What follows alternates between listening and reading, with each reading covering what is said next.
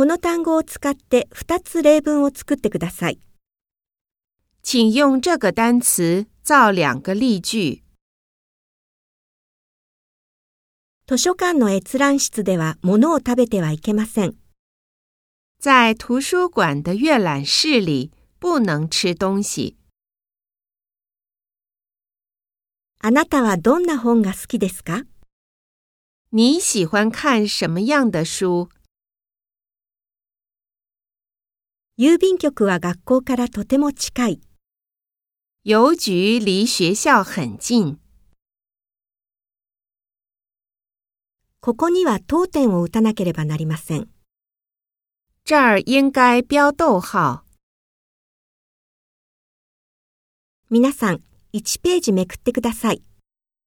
请同学们翻一页。私は彼女に教えてもらいます。